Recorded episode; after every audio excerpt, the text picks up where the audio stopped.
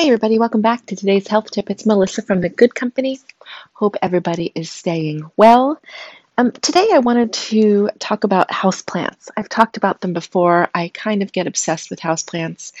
Um, I was just looking through some old pictures about when I moved into my new house and bought lots of plants, um, especially peace lilies. I have quite a few peace lilies.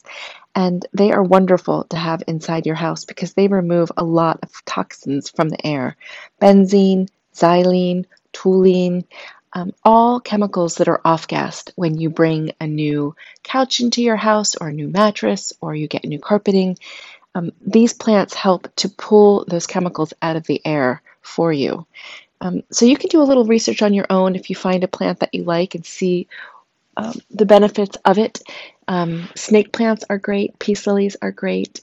Things with big green leaves um, are your best bet. And you can find them anywhere. The ones that I bought um, over three years ago from my local grocery store, I think for $20 a piece, are flourishing. They're huge now. You just want to give them a little fertilizer and make sure you water them.